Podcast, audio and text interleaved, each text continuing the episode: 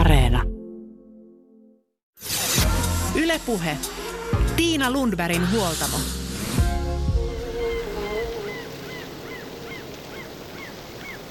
Tervetuloa huoltamolle. Tänään hyvinvoinnin polku vie Lahteen, josta haetaan nimenomaan rauhaa ja mielen hyvinvointia. Pieti Poikola on mies, joka jätti työnsä diplomi-insinöörinä valmentaakseen ammatikseen koripalloa.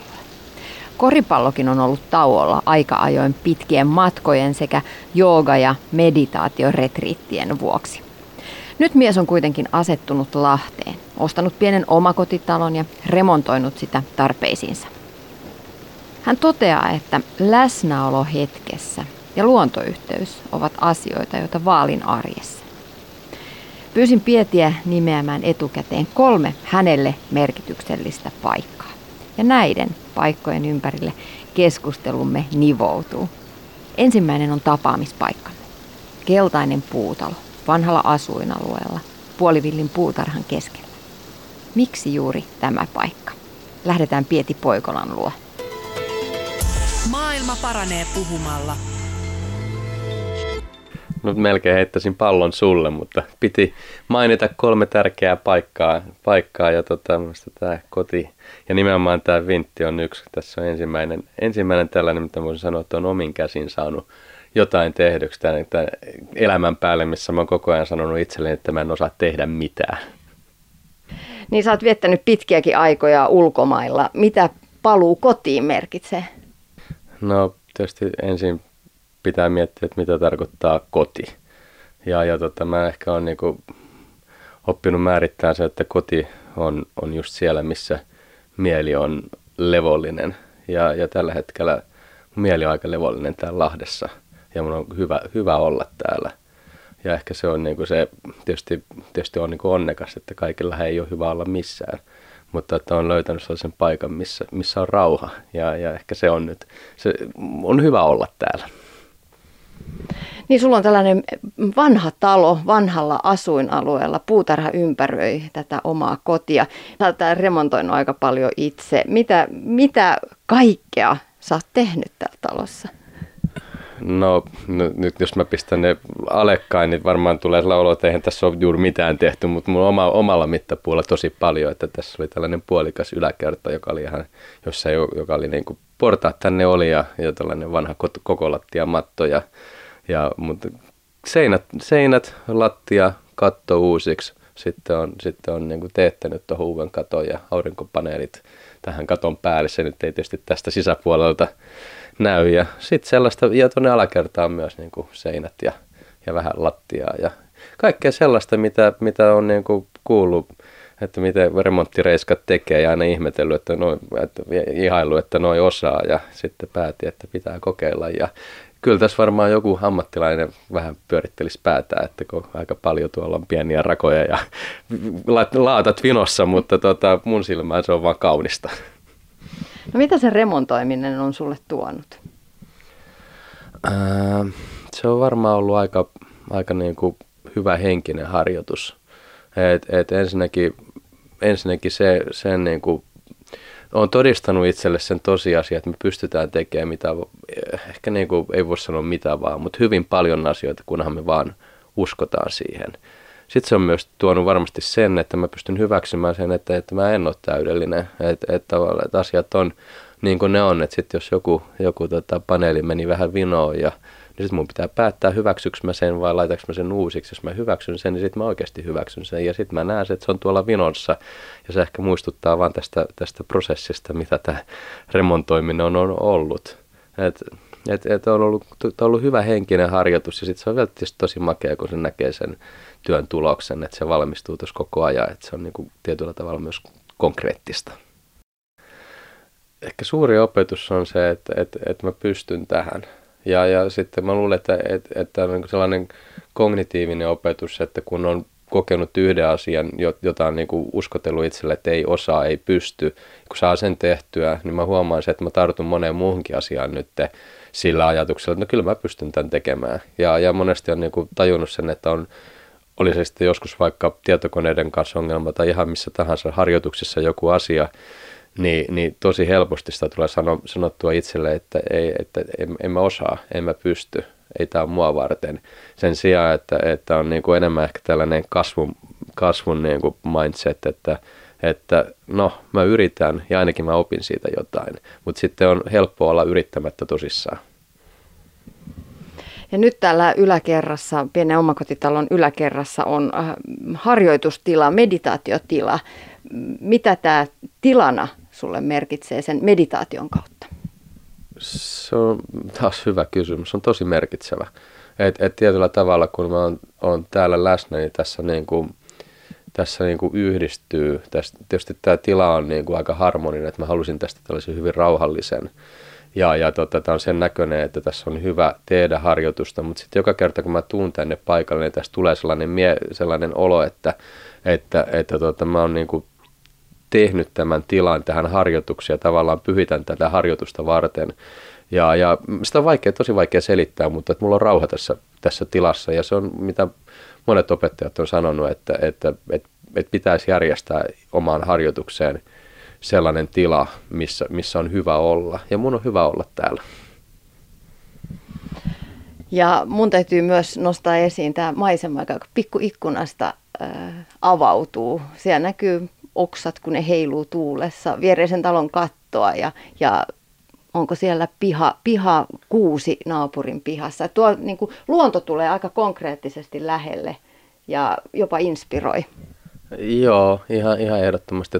Nythän sitä on tutkittu paljonkin, että, että luonnolla on oikeasti, oikeasti tota, sillä on paljon terveysvaikutuksia niin kuin palautumiseen ja läsnäoloon. Ja, ja tota, kyllä se oli niin kuin yksi, yksi iso tekijä, miksi mä tänne, tänne halusin, että tässä saa olla.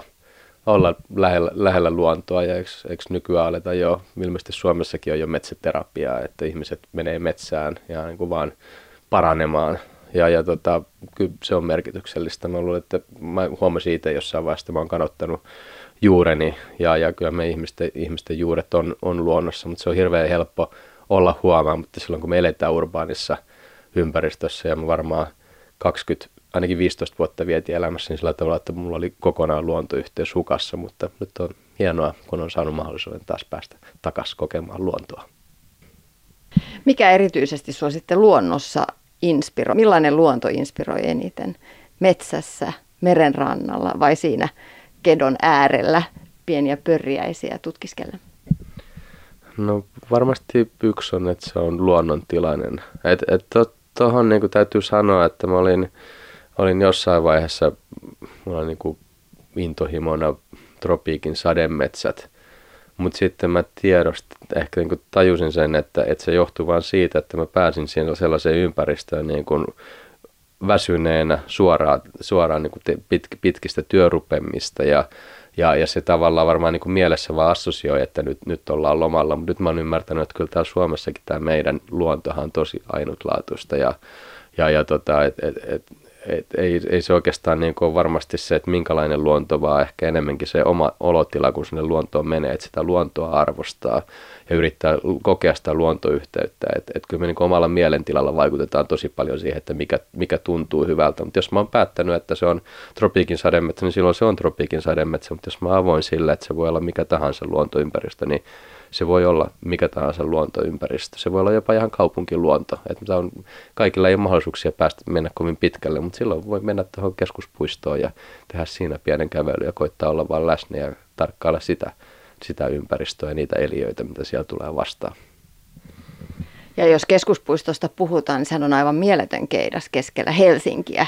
Sitten taas omassa mittakaavassaan, että jos siitä kuumasta, kuumalta radiokadulta kuumana kesäpäivänä pyörällä suhauttaa keskuspuistoon, niin sieltä tulee sellainen niin kuin raikas vihreä henkäys ja aika nopeasti palautuu sellaisesta niin kuin stressistä ja kiireestä jotenkin niin kuin levolliseen tilaan, jossa linnut laulaa. Mutta sillä on myös iso tekijä, että kuinka kiireiseksi niin kuin luonnon kanssa, että kuinka kiireisiksi me ihmiseksi koetaan itsemme, että onko aikaa pysähtyä ihmettelemään luontoa ja, ja puiden huminaa ja lintujen laulua ja niitä pikkupörjäisiä.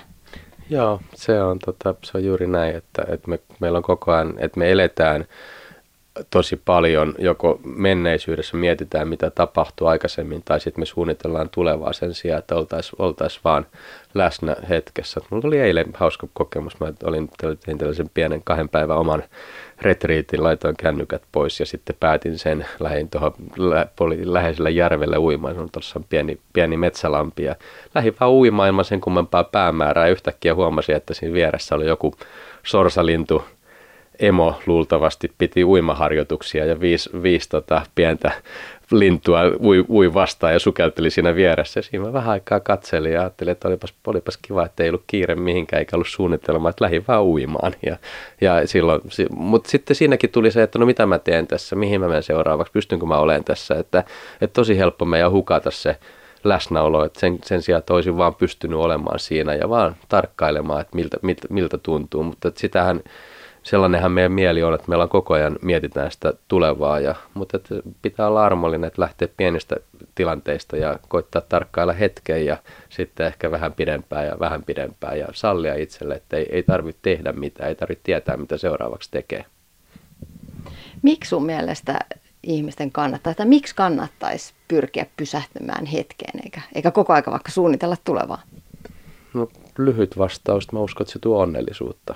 Ja, ja tota se, tietysti meillä on, niin kuin jokaisella voi olla on oma päämäärä ja, ja ei varmasti kaikilla tarvitse olla edes mitään päämäärää tässä elämässä, mutta mä uskon, että onnellisuus on varmasti aika sellainen hyvä universaali päämäärä. Ja, ja tota, mä uskon siihen, että, että kun me ollaan läsnä hetkessä, niin, niin se, tuo, se tuo onnellisuutta. Ja sitten taas läsnäolo on helpompaa luonnossa. Et silloin meillä kun luonnostaan niin jo ihan niin tutkitusti niin meidän, meidän niin hormonitoiminta muuttuu ja, ja läsnäolo on helpompaa. Ja varmaan niin monella on kokemus jostain, voi olla vaikka reissusta tai mistään, katsoa kaunista auringonlaskua.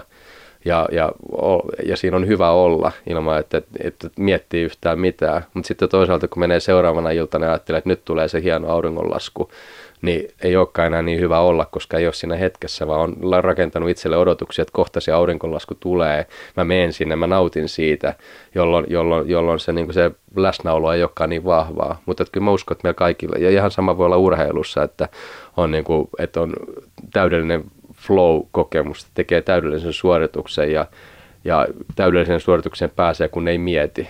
Ja jolloin, kun urheilija ei mieti, niin, niin se kokemus on, on hieno. Okei, mä en ole, mä en ole huippu-urheilija, mutta on saanut ainakin seurata vierestä, miten huippu-urheilija pääsee sellaiseen kokemukseen. Ja, ja sitten jos kysyy sitä fiilistä, niin, niin kyllähän siinä niin kuin aika, aika hy- laatusanoja tulee sen jälkeen.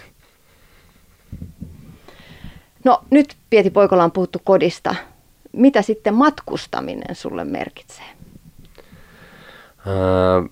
Luulen, että matkustamisen merkitys on ehkä tässä niin kuin muuttunut, mutta, mutta se on ollut aina tosi tärkeää ja aikaisemmin se oli ehkä mulle sellainen henkireikä, että, että, että mä, mä tiedostin, tai mulla oli sellainen olo, että mun on pakko päästä matkalle ja se oli ehkä, ehkä enemmän, niin kuin, voisi sanoa jopa pakko mielle ja, ja en, en edes ymmärtänyt miksi, mutta että, että nyt mä oon niin enemmän ymmärtänyt, että se matkustaminen on aina sellainen, missä, missä mä oon ollut läsnä siinä hetkessä. Että tietysti mulla on, meillä varmaan kaikilla on tietynlainen uteliaisuus, mutta sitten, sitten mulla on ollut myös aika vahva turvallisuuden tunne, että mä en ole hirveästi jännittänyt missään, oikeastaan missään, jolloin sit, että silloin on vaan niin päästänyt uteliaisuuden valloille. Ja, ja ehkä sitten sen takia on ollut, että mitä eksoottisempi paikka, niin sen enemmän mä oon siellä viihtynyt ja luultavasti on sitä enemmän ollut läsnä ja sitä parempi mulla on ollut olla siellä, jolloin siitä on sitä, ja, ja en aikaisemmin ehkä tiedostanut sitä, jolloin siitä on tullut vaan sellainen olo, että siellä on hyvä fiilis ja sitten siitä on ehkä tullut sellainen pakkomiele, että on päästävä reissuun ja, ja, ja, tota, ja nyt sitten voisi sanoa, että on ehkä myös oppinut läsnäolon merkityksen matkustamisen kautta. Mä oon joskus miettinyt... Öö... sitä, että kun sä oot reissussa matkalla jossain vieras kaupungissa tai paikassa ja miten avoimesti katselee ympärillä. Kaikki näyttää tosi hienolta ja kauniilta ja onhan silleen joka kohdassa suurin piirtein se, että vau, wow, miten hienoa. Sitten sä palaat kotiin ja kävelet katsellen katukiveyksiä ja unohdat sen niin kuin ympäristön tarkkailun ja sen waun, vaikka niitä wow-juttuja löytyy sieltä, jos sä kävet Helsingin keskustassa, niin sehän on yhtä hieno kuin joku muukin kaupunki. Sieltä löytyy niitä vaukohtia. Vitsi, Kouvolastakin löytyy vaukohtia, kun avaa silmänsä.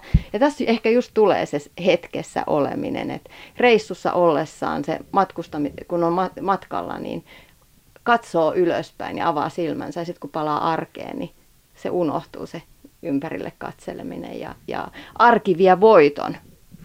Joo, se on valitettavasti noin. Tietysti monesti reissussa on myös pitää paikkansa se, että, että me ei tarvitse olla tavoitettavissa. Me saadaan laittaa, saadaan laittaa kännykkä kiinni ja, ja enää, enää ehkä niin kuin mobiilidata on E U-alueella jo ilmasta, mutta aikaisemmin kun oli jossain Aasiassa, niin piti olla tosi tarkka, ettei vahingossakaan vastaa eikä laitaisi puhelinta päälle, että siitä tulee jo, tulee jo kuluja.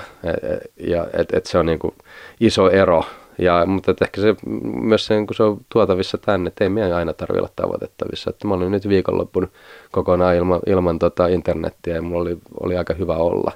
Ja, ja tota, tietysti niin kuin myös päivästäni esimerkki, että, että mä olin kolme vuotta sitten vietin kuukauden, kuukauden yhdellä pienellä saarella ää, päivän tasajalla ja, ja tota, joka päivä niin kuin vähän sukelsin ja jookasin ja, ja oli, siellä oli todella hyvä olla. Ja sitten, sitten sieltä aika nopeasti tulin Suomeen. Mulla ei ollut silloin Suomessa mitään, mitään velvollisuuksia. Ja tota, me vuokrattiin tuolla askeettinen mökki Jaalasta ja, ja siellä oltiin järven rannalla. Ja mä totesin, että, että oikeastaan mä oon täällä ihan yhtä onnellinen kuin tuolla päivän tasa-ajalla. Ja se oli oikeastaan ensimmäinen sellainen aha-elämys, että ei välttämättä ole pakko lähteä minnekään. Että enemmän se on se oma mielentila, mikä ratkaisee, että onko hyvä olla vai ei. Niin, ja sitten hyvä kysymys on, että millä keinolla niitä loma-ajan ö, hyviä fiiliksiä voisi viedä sitten siihen omaan arkeen. Onko sulla siihen joku hyvä vastaus? No ei, jokaisenhan se pitää löytää, pitää löytää itse, mutta tota, kyllä mä nyt on, koitan... koitan niin... Vastaus? No ei, jokaisenhan se pitää löytää, pitää löytää itse, mutta tota, kyllä mä nyt on, koitan, koitan niin kuin... Sanotaan, että vaihtelevalla onnistumisella niin ainakin säädellä sitä, että kuinka paljon viettää aikaa sosiaalisessa mediassa. Että no, se on, kun... Sanotaan, että vaihtelevalla onnistumisella niin ainakin säädellä sitä, että kuinka paljon viettää aikaa sosiaalisessa mediassa. Että no, se, on, se on tietysti pirun hyvin tehty, että se on tosi koukuttavaa, mutta että, että siihen pitää vaan niin kuin löytää omat keinot, miten, miten sitä jollain tasolla pystyy, pystyy rajoittamaan. Ja sitten rutiinit, että kyllä me koitan joka, joka tai koitan vaan. Aloitan joka aamun omalla harjoitteella ja, ja läsnäoloharjoitteella. Ja, ja tota, sitten tietysti ihan niin kuin tiedostaen, että, että koitan niin kuin, kun kävelen vaikka kaupungilla, niin koitan niin kuin sanoa itselle, että okei, että keskity miltä askel tuntuu, katso ympärille, keskity hengitykseen. Ja, ja tota, niin kuin koitan työ, työstää niin kuin niitä samoja juttuja, mitkä, mitä on, niin kuin, minkälaisia harjoituksia on sitten tehnyt tuolla. tuolla reissuilla, mutta et, et, et sen eteen pitää tehdä työtä, työtä mutta mä uskon, että se on taas niin kuin se työ tuo onnellisuutta, että se, niin kuin se on aika palkitsevaa. Yle Puhe. Tiina Lundbergin huoltamo.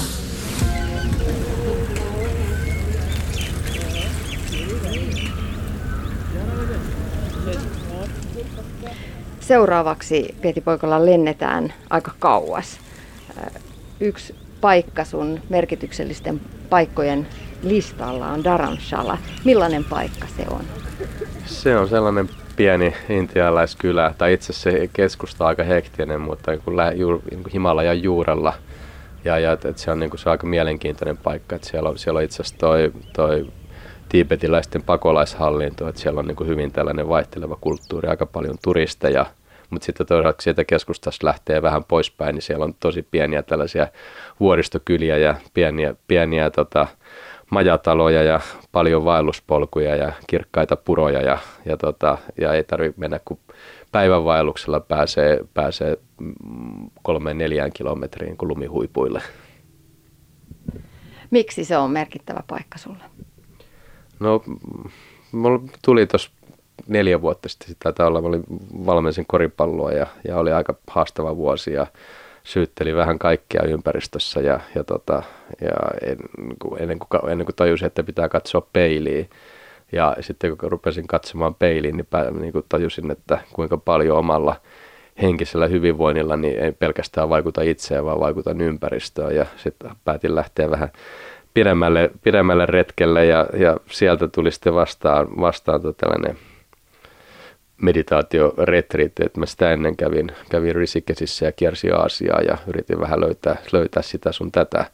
Mutta sitten tota, sen Dharamshalassa niin, niin oikeastaan niin kuin pysähdyin tosissaan, kun se oli toisena, tai olin pysähtynyt sitä ennen, mutta, mutta sieltä tota, tutustuin, tutustuin kun buddhalaismeditaatioon ja, ja, tota, ja ymmärsin, että, että ihan oikeasti, että ei, ei ulkopuolelta kukaan ei tuo mulle onnellisuutta, vaan että se on niin kuin pysähtyminen ja, ja sisäänpäin katsominen ja sitten mä löysin siellä niin kuin sillä kurssilla niin kuin työkalun, että, että miten, miten mä pystyn, mitä, mitä tarkoittaa meditaatio ja, ja, ja tosi paljon niin kuin tällaisia asioita, mitä, mitä, mihin mä uskon ja mitä mä pidän tällä hetkellä tot, totuutena, mutta toisaalta myös tosi vahva totuus oli siellä, että mihinkään ei kannata uskoa, vaan että, että, pitäisi, että kannattaa itse testata ja yrittää löytää se oma, oma tie rauhaa ja, ja läsnäoloa ja, ja sen jälkeen oikeastaan niin kuin, niin se viitoittanut sitä tietä, mi- mihin on lähtenyt kulkemaan. Et se on ehkä ollut sellainen niin kuin merkittävin yksittäinen paikka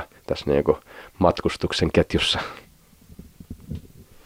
Niin, ennen, ennen tätä meditaatioretriittiä sä olet kuitenkin opiskellut jo joogaohjaajaksi. Mikä alun perin koripallovalmentajan vei suuntaamaan ajatuksia sinne suuntaan, että, että nyt mä lähden hakemaan tällaista niin kuin ehkä mielenhallintaa, jopa kehonhallintaa, vai lähtikö se sen kehon kautta, joogan kehollisuuden kautta alun perin liikkeelle? Ää, ei, kyllä mä niin kuin lähdin, lähdin tota, tai, tai silloin siellä Kouvojen viimeisenä vuotena tuli tosi vahvoja kokemuksia, kuinka paljon meillä on potentiaalia, jos meidän mieli ja keho kulkee käsi kädessä. Ja, ja tota, ihan yhtä lailla tietysti väylä olisi voinut lähteä, lähteä. Kyllä meillä nyt on jo tosi pitkällä, pitkällä vaikka, vaikka tota, urheilupsykologia, ja, ja, ja tota, mutta jotenkin tuntuu, että sit varmaan sen niin kuin mun matkustustaustan kautta niin mä ajattelin, että, että se on niin kuin jooga. Ja, ja sitten tosiaan opiskelin jooga, joogaohjaajaksi Rishikeshissä ja, ja se tuntui hyvältä ja siitä löytyi jotain totuutta.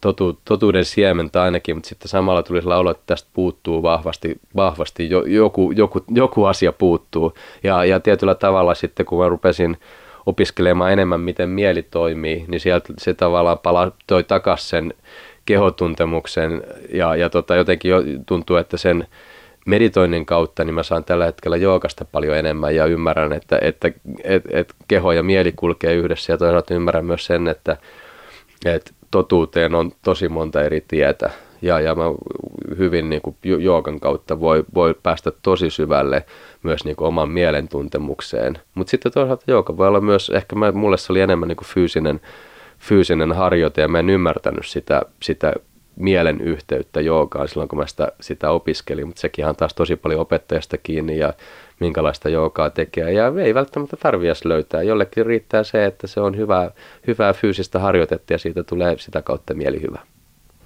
Niin ja aika monella joogaharrastajalla se polku menee just sitä kautta, että ensin lähtee tekemään fyysistä harjoitusta, sitten siitä pikkuhiljaa se alkaa syventymään, alkaa miettimään sitä, että ja sitten se mieli tulee, mielen voima tulee siihen mukaan.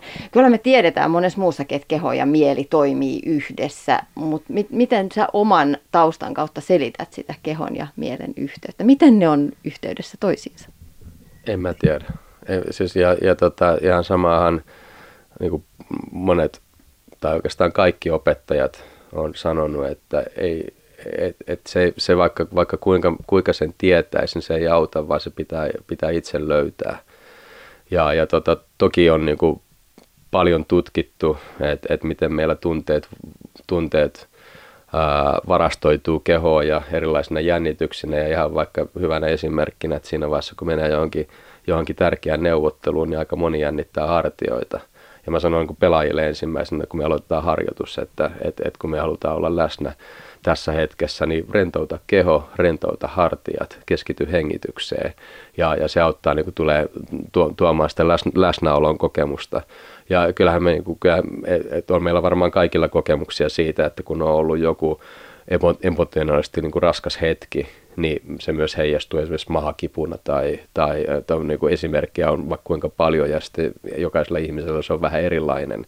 Mutta mut kun me opitaan, ensinnäkin pystytään rauhoittamaan mieli niin paljon, että me pystytään kuuntelemaan meidän kehoa, niin sen jälkeen keho alkaa kertoa meille tosi paljon asioita, mutta sitä, se ei tapahdu, se, ei, se vaatii tosi paljon töitä ja pitää olla kärsivällinen ja, ja alussa, alussa ei kuule yhtään mitään. Ja edelleenkin mulla on niin kuin, en, niin kuin enemmän mulla, mä, mä saan kiinni siitä, mitä mun mielessä liikkuu, mutta mun on tosi vaikea löytää sitä niin kuin jotain tunte, tunteita kehossa. Et just kuuntelin yhden meditaatio-opettajan puhetta, että hän sanoi, että, että, että, että vihan tunteen voi kokea kehossa, mutta että ensin pitää pystyä käsittelemään fyysistä kipua. Ja, ja itse olen harjoituksessa sillä tasolla, että pystyy jo niin kuin kivun kanssa elämään, että kun, mä, kun tulee kipua, niin, niin tavallaan mä rupean niin kuin miettimään sitä kipua ja tarkkailemaan sitä kipua, jolloin se, jolloin se kipu ei enää olekaan välttämättä niin vastenmielinen, että sitä ei tarvitse tarvi niin kuin leimata hyväksi tai huonoksi, vaan sitä voi vaan tarkkailla. Ja sitten kun se, sen hyväksyy sen kivun, niin se on tosi jännä kokemus, miten se kipu, kipu häviääkin ja, ja, ja tota, että se tavallaan, että se toki, toki nyt taas pitää olla varovainen sen kanssa, kun puhutaan vaikka ammattiurheilijoista, niin kipuhan myös niin kuin indikoi sitä, että voi olla joku, jotain voi olla vialla, eli, eli että en niin kuin taas sano, että, että, että jokaisen, jokaisen huippu-urheilijan pitäisi vaan elää kivun kanssa ja mennä siitä läpi, että kyllähän kipu kertoo, kertoo jotain. Mutta että, et, et, et kipu voi olla tosi hyödyllinen, jos, jos, jos sitä osaa tulkita oikein. Pieti Poikola, sä kerroit, että nimenomaan buddhalaismeditaatio on se, on se sinun suuntauksesi meditaatiossa. Mikä siinä on ollut isoin aha-oivallus? Äh, ehkä se, että ei ole olemassa mitään, mitään tota, ulkoapäin annettua. annettua totuutta, vaan se viisaus on meissä, meissä itsessä. Ja, ja se, että et ei tarvi uskoa yhtään mihinkään. Et, et ehkä jollain tavalla tässä niin kuin meidän, meidän yhteiskunnassa opetetaan tosi vahvasti, että, että jotkut asiat on totta ja, ja ne, pitää, niihin, niihin, ne pitää vaan niin kuin hyväksyä. Ja enää, enää tietysti meillä ei ole niin kuin uskonto ei ole niin, niin, niin voimakas, mutta sitten meillä on muita uskomuksia. Ja, ja siinä, ehkä siinä buddhalaisuudessa, mistä mä tykkään, on, että et, et mitään ei tarvitse hyväksyä sellaisena, vaan kaiken voi, kaiken voi tota, kokea itse.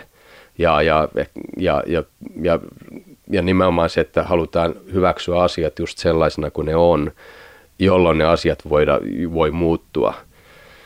Ja, ja tota, sitten toisaalta, että mikään ei ole pysyvää, että et, et loppujen lopuksi niin kuin Kaikki, kaikki, kaikki asiat muuttuu, että me pidetään jotain asioita pysyvinä, me pidetään pysy, pysyvinä vaikka meidän ympäristöä tai, tai valtioita tai, tai mitä tahansa, mutta, mutta toisaalta, että mikään, mikään ei loppujen lopuksi ole tässä elämässä, elämässä pysyvää ja sen, sen muutoksen hyväksyminen on meille tosi vaikeaa, mutta sitten taas toisaalta, toisaalta kun, kun saadaan mieli rauhoitettua, niin, niin, niin me pystytään hyväksymään asiat, asiat niin mi, miten ne on.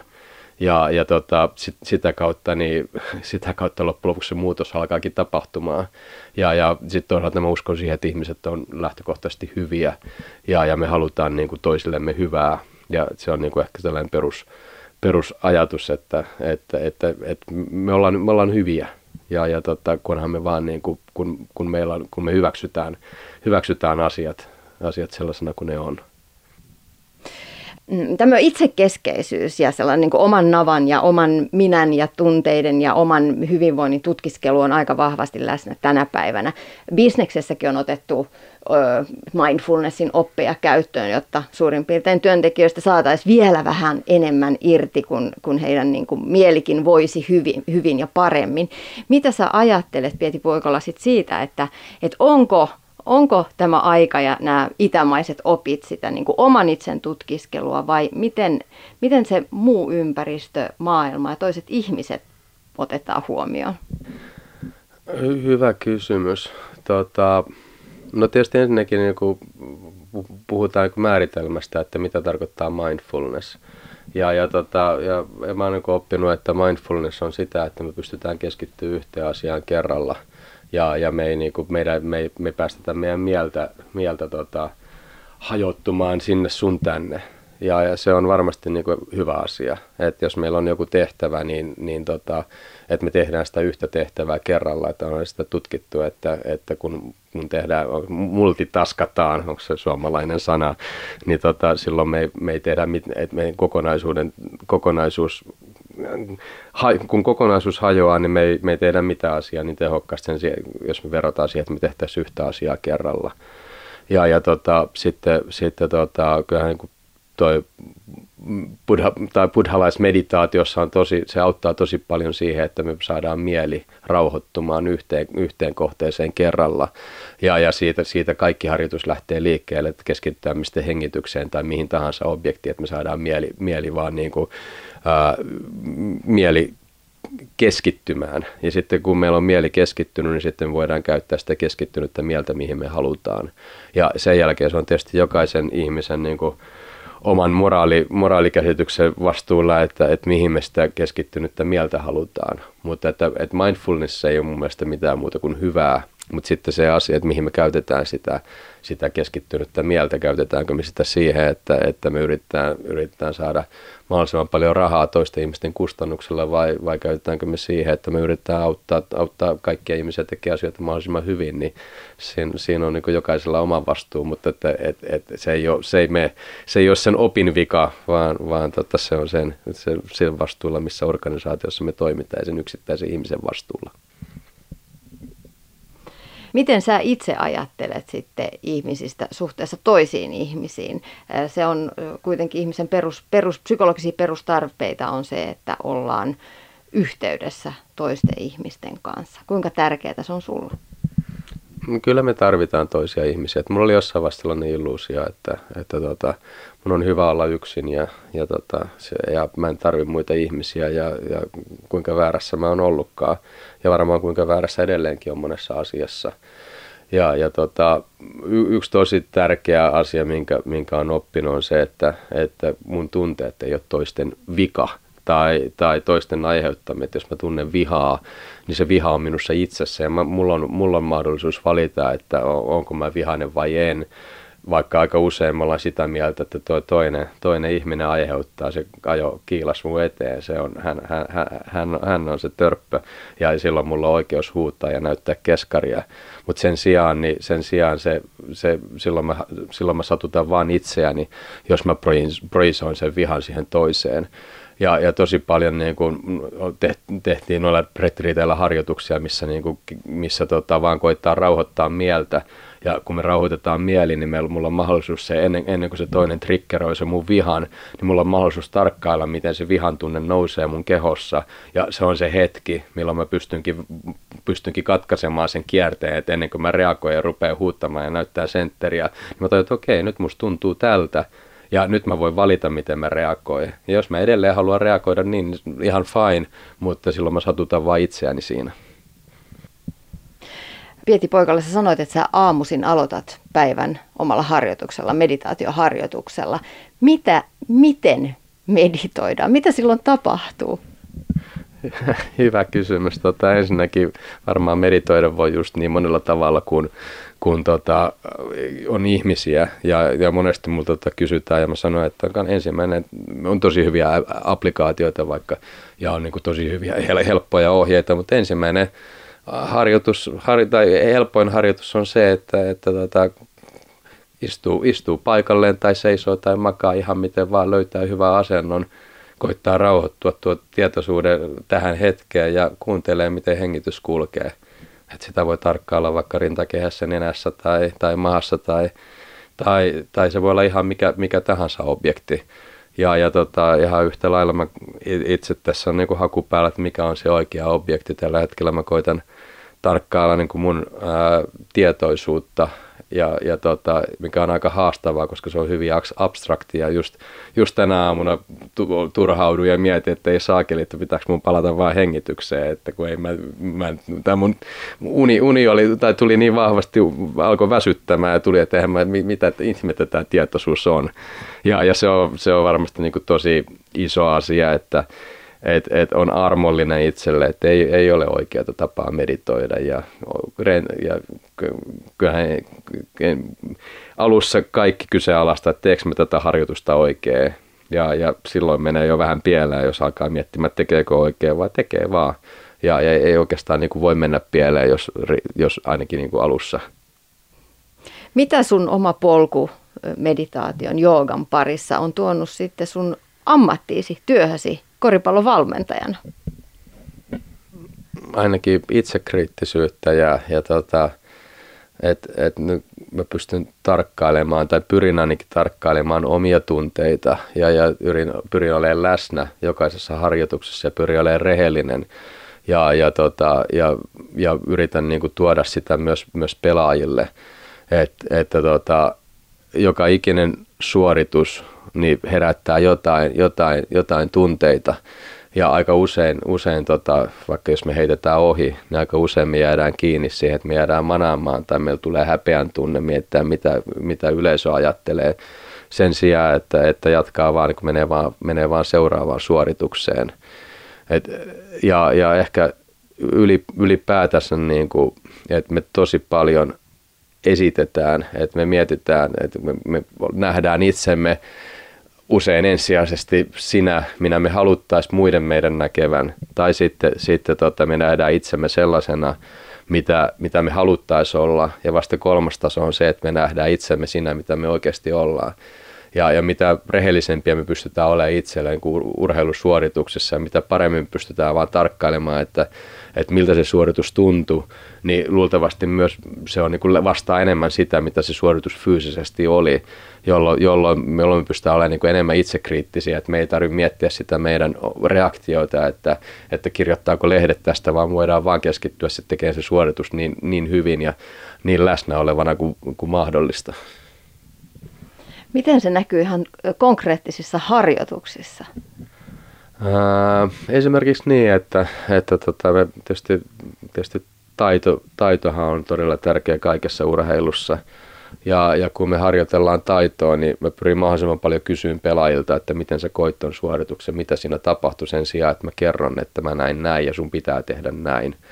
Et, et kyllä mä uskon, että meillä on pelaajilla aika paljon omistajuutta meidän, meidän harjoituksissa ja siitä omasta suorituksesta. Ja mä uskon, että se tuo laatua myös niihin toistoihin. Et kyllähän kuitenkin puhutaan, puhutaan huippu-urheilusta, niin loppujen lopuksi ratkaisee se, että kuinka paljon me saadaan laadukkaita toistoja. Ja, ja mitä enemmän me saadaan laadukkaita toistoja, niin sen parempia urheilijoita meistä tulee, sen parempi joukkue meistä tulee. Ja mä uskon, että, että kun me pystytään läsnäolon taitoja tuomaan, tuomaan meidän harjoituksiin, Niin, niin viime kädessä se tuo, tuo parempaa urheilullista tulosta. Yle Puhe. Tiina Lundbergin huoltamo.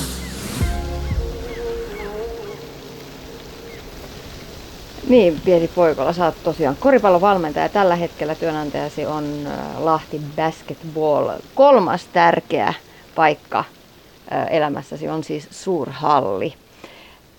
Sulla koripalloura lähti kuitenkin Kouvolasta, jossa asuit lapsena. Mitäs Mansikka-ahon halli sulle merkitsee? Paljon rakkaita muistoja. Et kyllä silloin, silloin varsinkin Kouvolassa, kun pelattiin, se oli tosi yhteisöllistä touhua, että me kokoonnuttiin kyllä kaikki päivät katsoa, katsoa Manskarille mitä tahansa pelejä siellä oli. Ja kyllä muistan, niin kun, vaikka Toijalla Jukan matseja on varmaan siellä, siellä satoja nähnyt, enemmän ei riitä sata, useita, useita satoja ja, ja, ja, tota, ja paljon on niin kuin jäänyt, jäänyt tota, ää, lämpimiä muistoja ja rakkaita ystäviä ja, ja toki tuli siellä itsekin aika, aika paljon harjoiteltua, että silloin varmasti oppi niin kuin tällaisen harjoittelun, harjoittelun mentaliteetin. Et, et kyllähän, kyllähän meillä niinku monet paikat on tärkeitä ja, ja tota, Mansikka-aho on varmasti yksi koripallopaikoista niin tärkein, tärkein mun uralla. Mutta onko juuret ylipäätään sulle tärkeät, se että tiedät mistä olet ja missä ne omat juuret on? Öö, viisi vuotta sitten olisin vastannut sille mitään merkitystä, mutta taas kuvaa sitä kuinka lyhyessä ajassa voi, voi ajatukset muuttua. Et nyt mä uskon siihen, että se on todella tärkeää. Et, et, meidän historian ja oman niin kuin, historian tunteminen auttaa kyllä tosi paljon ymmärtämään itseä. Ja, ja tota, nyt mä vasta niin kuin alan, alan niin kuin pystyn yhdistämään jotain mun tapoja toimia. Mä oon kuvitellut, että tää on ihan, tää on ihan järkevää ja rationaalista, mutta nyt mä oon ymmärrät monesta niin kuin mun tavasta toimia voin sanoa, että se on kaikkea muuta kuin rationaalista, mutta sitten myös ymmärrän, että miksi mä toimin tietyllä tavalla. Että mä ymmärrän vaikka sitä, että miten, minkälainen, minkälainen tausta mun vanhemmilla on ollut, minkälaisista perheistä he on tullut, mitä tapoja he, he on saanut sieltä perheestä, mitä he on siirtänyt mulle. Ja ihan, ihan sama tietysti niin kuin yhteisöistä, että, että minkälainen yhteisö on ollut vaikka Kouvola, minkälainen yhteisö on Mansikka-aho, mitä mä oon sieltä saanut. Ja, ja tietysti jos mun jos mun ymmärrys olisi, olisi vähän, tai kaikkien ymmärrys on rajallista, mutta että mitä enemmän mä ymmärrän, niin sen enemmän, enemmän mä myös pystyn yhdistämään jotain mun tapoja toimia siihen, että missä, missä mun juuret on. Sitten mennään koripalloon. Mikä sun mielestä on koripallon, tai mikä on sen pelin ydin? Saada pallo koriin. Saada pallo koriin, joo. Et, et, et, sitä helpompia kysymyksiä keksy, tai vaikeampia, mutta tota, joo. On, onhan se kiehtovaa, että, että se niinku viiden pelaajan pitää toimia kentällä yhdessä kollektiivisesti ja, ja mahdollisimman niinku synkronoisesti liikkua. liikkua ja tota, niin kuin optimoida se, että miten käytetään tilaa. Toisaalta siinä on, niin kuin, että se mikä tekee siitä niin kompleksisen pelistä, että siinä on vastustaja, joka pyrkii tässä omalla sijoittumisellaan, liikkumisellaan teke, tekemään sen, niin kuin sen meidän hyökkäämisen tai puolustamisen mahdollisimman hankalaksi. Ja, ja sitten se, että miten ne, miten ne viisi pelaajaa saadaan toimia yhdessä, ne, ne toimii tietysti vain tietyn aikaa, sitten pitää vaihtaa, vaihtaa tuoreita pelaajia kentälle ja Ja, ja, ja toisaalta puhutaan niin kuin taito-ominaisuuksista, että, että se on niin kuin sen pallon käsittelytaito, niin sehän on, niin kuin aika, se on aika upeata seurattavaa joku, joku huippupelaajat, kun ne oikeasti se pallo on niin kuin ikään kuin osa, osa sitä, sitä vartaloa ja sitten toisaalta sitä palloa pitää laittaa oikeaan aikaan liikkeelle, että sitten taas jos sitä palloa rakastaa liikaa, niin, niin siitäkään ei seuraa hyvää. Että et se on niin kuin, et sun pitää niin kuin Viiden, viiden pelaajan toimi tosi, tosi hyvin, niin kuin, tosi synkronoidusti ja sitten toisaalta pitää olla taito-ominaisuuksien kohdalla. Ja sitten, sitten pitää olla kaksitoista pelaajaa, josta se kaksitoista pelaajakin ottaa se oman roolinsa. Että se kaksitoista pelaaja voi, voi olla tosi iso voimavara tai sitten se voi myrkyttää koko toiminnan. Ja, ja ne on, ne on, ne on mahtavia, mahtavia hetkiä, kun tulee sellainen fiilis, että joukkue toimii itsestään siellä kentällä, että ei, ettei tarvitse mitään muuta kuin istua alas ja sitten tietysti valmentajan on etuoikeutettu, että mulla on paras mahdollinen paikka katsella sitä peliä silloin, kun se rullaa oikein hyvin. No Pieti Poikola, mitä sä sit ajattelet itsestäsi valmentajana? Millaisen polun oot kulkenut? Mä monta kertaa vastannut, vastannut tähän kysymykseen, että, että vasta nyt mä tunnen itseni oikeaksi valmentajaksi. Ja taas mä vastaan näin ja voi olla, että, että viiden vuoden päästä mä sanon, ajattelen taas samalla tavalla. Mutta mut kyllä mä koen, että, että tämä valmentajuuden polku on ollut kyllä niin kuin hyvin paljon myös niin kuin mun ihmisyyden polku. Että et, et, et se, miten mä oon kasvanut koko ajan ihmisenä, niin se näkyy myös koko ajan mun, mun valmentajuudessa. Ja ehkä, ehkä sitten tota... Mä oon tajunnut sen, että mä en ole niinkään koripallofriikki, vaan enemmän mä oon niinku ihmisfriikki, jos, jos niin voi sanoa, se kuulostaa kyllä aika rumalta sanalta, mutta tota, et enemmänkin mä oon kiinnostunut siitä, että miten ihmiset toimii yhdessä. Ja, ja koripallo on ihan mielettömän hieno väline siihen, että saa, saa niinku työkseen tehdä tällaista työtä, missä, missä tota, pelaajat tekee sellaista asiaa, mikä on heille intohimo ja, ja toisaalta sitten saa olla auttamassa pelaajia niin kuin toimimaan yhdessä. Tämä on, on tosi hieno ammatti itse, itse tutkiskelu, että se on nyt ehkä se, jos me pitäisi vastata, että miksi mä valmennan, niin, niin mä koen, että mä kehityn tässä koko ajan ihmisenä. Kerro vielä joku esimerkki siitä, että miten niin kuin ihan käy, käytännön toimessa tai valmennuksessa niin sun tapa toimia on muuttunut, sanotaan nyt vaikka näiden viimeisen viiden vuoden aikana. Mä kysyn paljon enemmän pelaajilta ja mä otan pelaajilta paljon enemmän, enemmän palautetta vastaan ja, ja, ja tota, ehkä viisi vuotta sitten mä kysyin pelaajilta sen takia, kun mä koin, että pelaajilta kuuluu kysyä, mutta nyt mä kysyn pelaajilta sen takia, että mä uskon, että se tekee meistä paremman joukkueen ja se tekee pelaajista parempia pelaajia ja se tekee pelaaj- minusta, minusta paremman valmentajan.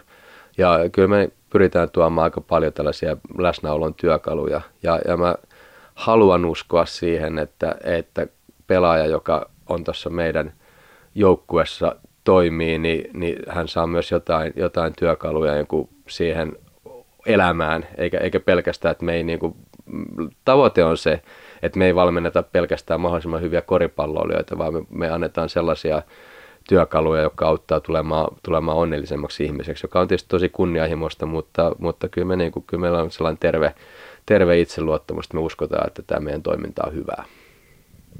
Mutta tässä päästään tällaiseen suomalaiseen valmennus- ja urheilukulttuuriin, mikä on ollut menneinä vuosikymmeninä niin aika suorituskeskeistä ja mennään sitä lajitaitoja ja tekniikkaa ja sitten ei oikeastaan ajatella edes, että miten se ihminen voi tai että mitä hän haluaa. On juniorivuosina jo joiltain, joiltain, joiltain lapsia niin lyöty sillä, että ei hänestä mitään tule, kun ei pää kestä, kun sitten toisaalta olisi voitu ehkä miettiä siinä valmennuksesta, miten tämän lapsen niin kuin mieltä voisi kehittää, että hän kestäisikin vaikka ne paineet tai jännityksen tai mitä siellä nyt onkaan. Ää, miten, miten sä itse ajattelet, että miten, miten autat yksittäistä pelaajaa ja kuinka paljon autat yksittäistä pelaajaa ää, hänen o, niin kuin oman mielenhallinnan ja oma, omien niin kuin, mielen taitojen kanssa? Toivottavasti hyvin paljon. Et, et tietysti sekin on niinku yksilöllistä, että et loppujen lopuksihan mä en tee yhtään mitään, että pelaajat tekee, pelaajat tekee työn. Mutta kyllä me koitetaan tarjota työkaluja ja koitetaan niinku auttaa pelaajia ää, tarkkailemaan omaa mieltään suoritusten aikana, suoritusten jälkeen. Ja, ja, tota, ja, ja nimenomaan niinku halutaan ottaa ymmärtämään, että, että miten paljon sillä on merkitystä. Että et miten et tiedostaa sen, että mitä, mitä omassa, omassa mielessä liikkuu. Ja, ja mä uskon, että se on sillä tavalla win-win, et, että se, se tuo parempaa tulosta ja toisaalta se tuo niin kuin onnellisempia pelaajia. Et, et kyllähän niin kuin kaikella, et menestystä on saavutettu monella eri tavalla.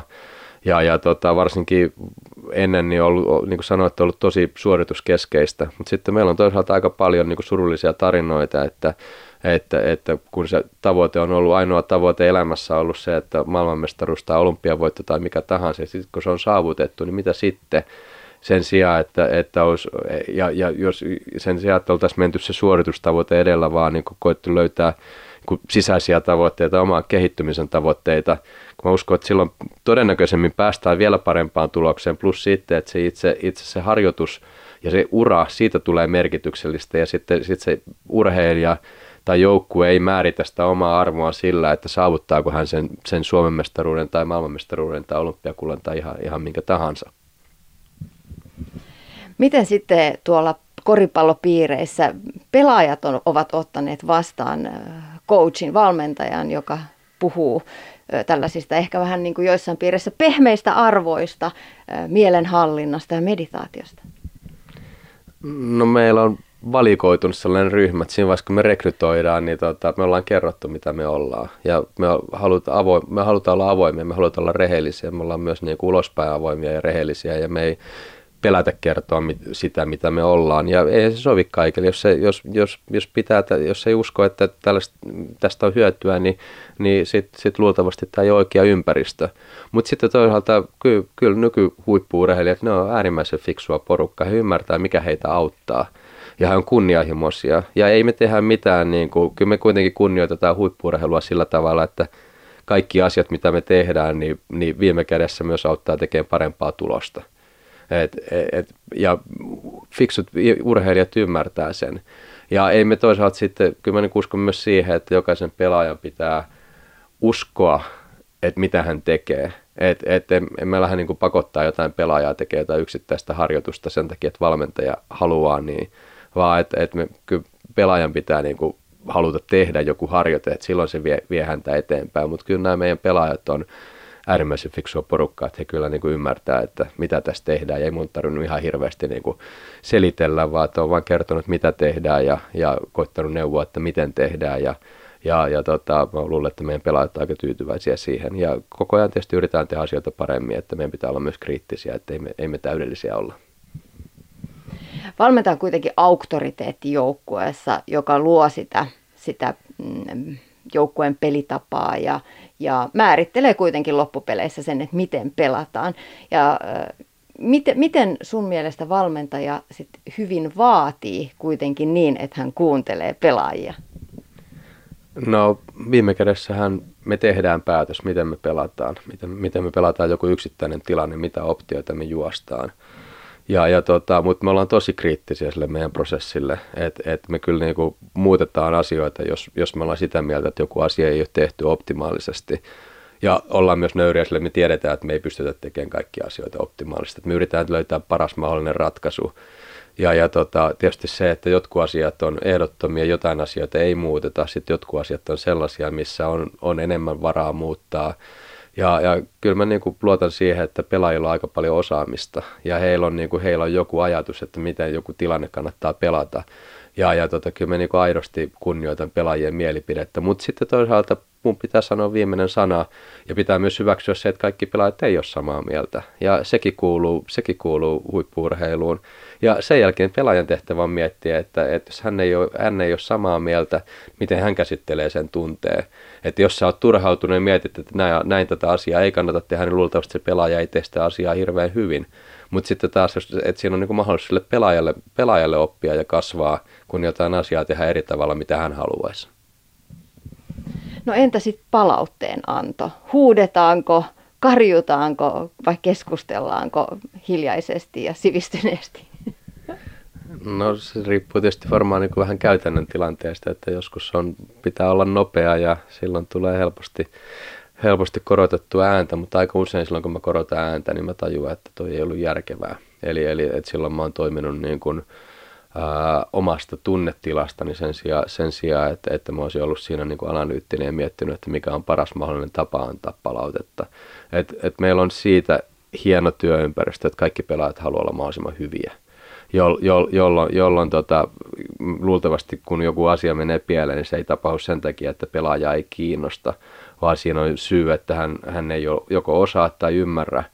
Ja, ja tota, silloin tietysti niin keppi on aika huono työkalu, työkalu saada sitä pelaajaa tekemään asia paremmin, mutta sitten toisaalta jos se pelaaja ymmärtää, että miksi hän teki sen huonon suorituksen, niin, niin tota, hän, hän luultavasti todennäköisemmin korjaa sen, jolloin jollo ei kannata kyllä niin ajaa sitä pelaajaa niin tähän pak, pak, pake, pakene tai taistele moodiin, vaan ennemminkin, ennemminkin koittaa, koittaa saada se pelaaja henkinen tila sellaiseksi, että, että hän on mahdollisimman, niin kuin, mahdollisimman hedelmällisesti ottaa sitä palautetta.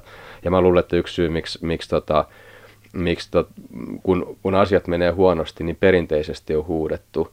Ja, ja luultavasti asiat menee paremmin sen jälkeen ihan sen takia, että, että silloin palataan kohti keskiarvoa. Kun asiat on mennyt huonosti, niin luultavasti ollaan oltu sen oman hajonnan siellä alakantissa. Ja se on ihan sama, sama mitä, mitä mä tekisin siinä vaiheessa, niin luultavasti seuraava suoritus on parempi. Mutta sitten me aika usein ollaan ehkä, ehkä määritetty, että kun me huudetaan ja se seuraava suoritus on parempi, niin me löydetään, löydetään se syy-seuraussuhde siitä, että kannattaa huutaa, että silloin asiat menee paremmin, mutta, mutta tota, ainakin meidän on hyvä, hyvä kriittisesti tarkastella, että mikä on se paras keino antaa palautetta, ja siinä kyllä kannattaa luottaa tutki, tutkittuun tietoon. Pieti Poikola, mikä on sun valmennusfilosofia? Mä heittäisin pallon sulle, että mitä tarkoittaa valmennusfilosofia, mutta mut mä en ole, voisin olla niin ilkeä, mutta tota, mä koitan nyt vastata tuohon siitä lähtökohdasta, miten mä, mä määrittelen. määrittelen filo- valmennusfilosofia, mutta se on hyvä ensimmäinen kysymys, että mitä se tarkoittaa. Mut, mut ehkä ehkä tota, tällaisia asioita, mitä me halutaan meidän valmennuksessa, niin on avoimuus, että et me ollaan rehellisiä ja me, me, me, me ollaan rehellisiä omille tunteille ja tuntemuksille ja toisaalta sitten, sitten tota, mä oon rehellinen omille päätöksille ja mä kerron, että miksi, miksi, tota, miksi me tehdään tiettyjä asioita tietyllä tavalla ja, ja mä pystyn niinku käsittelemään myös, niinku, pystyn sanomaan myös hankalia asioita suoraan. Toki siinä aina on, aina on kehitettävä, että mä haluaisin ainakin, että se on niinku meidän arvoja. Ehkä mä voin sitten sanoa, että se on osa mun valmennusfilosofiaa. Niinku. Sitten, sitten tota, haluan, että, että me ollaan läsnä olevia ja, ja tota, että me joka, joka hetki me ollaan mahdollisimman tietoisia siitä, että mitä me tehdään, minkälaisia, minkälaisia valintoja me tehdään.